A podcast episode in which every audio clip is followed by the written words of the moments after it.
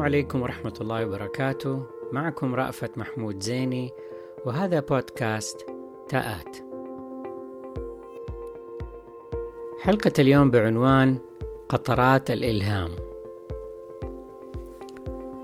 كثيرا ما تفاجئنا أفكار ملهمة أثناء الاستحمام أو بعد الاستيقاظ من المنام أو أثناء القيادة على الطرقات أو الانتظار في العيادات وحتى خلال الصلوات. قد يكون سبب طلتها المفاجئة علينا هو أننا في تلك الأوضاع نكون في خلوة مع ذواتنا. خارج نطاق أوقات العمل المزدحمة أو الجلسات العائلة الصاخبة أو مشاوير قضاء احتياجات الأسرة المستمرة. وبعيدا عن الانشغال بمشاهدة نشرات الأخبار المتواصلة أو متابعة محتوى الشخصيات المفضلة أو المواضيع المهمة لنا على وسائل التواصل الاجتماعي. أو حتى مراقبة نقاشات الأصدقاء المحتدمة على جروبات الواتساب وغيرها من شواغل الحياة. تلك الصوارف لا شك إنها في ذات الوقت تشكل مصدر مستمر لشحذ الأذهان بالقضايا والمواضيع اللي تقع ضمن دائرة الاهتمام. لكن الأفكار المفاجئة والمتناثرة واللي نعتقد إنها ستبقى بمجرد ظهورها سرعان ما تجف وتتلاشى ويصعب استرجاعها بعد لحظات من مغادرة الحمام أو النهوض من الفراش أو الوصول إلى الوجهة أو الدخول على الطبيب أو التسليم في نهاية الصلاة لمعاودة الانخراط في دوامة الحياة. يستدعي ذلك منا أن نعامل فجاءات الإلهام التي يباغتنا بها العقل الباطن أثناء الخلوات بعناية فائقة كما تحفظ الجواهر والدرر.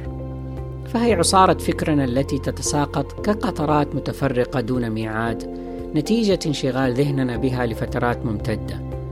فرصد تلك الأفكار بأي وسيلة وفي أي مكان كفيل بتثبيتها سواء كان ذلك في نوتة أو كراسة أو مذكرة صوتية أو في برنامج ملحوظات الجوال وهي طريقتي المفضلة أو بمشاركتها مع قريب أو صديق عزيز. وذلك يعزز أيضا من فرص تكرارها وتسارع تراكمها.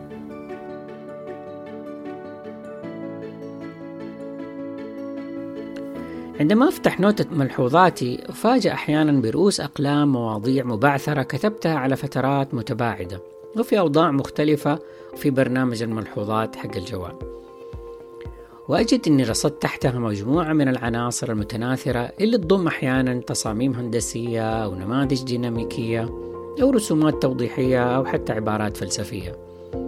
لذلك عندما أكون بصدد الكتابة عن موضوع بودكاست معين مثلا فإني ألجأ إلى نوتتي التي تحفظ خواطري لأجول بين صفحاتها أو أبحث بكلمات مفتاحية فيها لتكوين عناصر ما سأكتب عنه. قد أبدأ أحيانا بفتح صفحة جديدة أكتب فيها عنوان لعرض معين ثم أكتب فيه ما تيسر من أفكار وأمضي في يومي لتباغتني خلاله أفكار أخرى إما وأنا أسمع كتاب أو بنشر صورة سناب فأفتح الصفحة من جديد لأكتب فيها إما جملة افتتاحية أو ختامية أو ملحوظة تذكيرية أو فكرة لرسمة كاريكاتيرية أو عنوان لكتاب. وهكذا يتواصل تدفق الأفكار دون استجداء إن تجمع قطرات الإلهام يجعلها مهيئة للتفاعل مع شرار الإبداع اللي يحولها إلى غيث يهطل ليشكل أنهار وبحيرات من الموضوعات.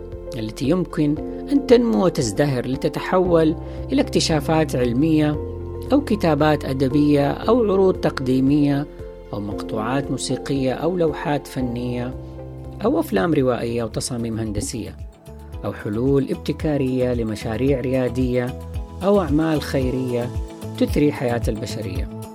كأني كبرتها شوية في المواضيع. عموما شكرا لحسن استماعكم وإلى اللقاء.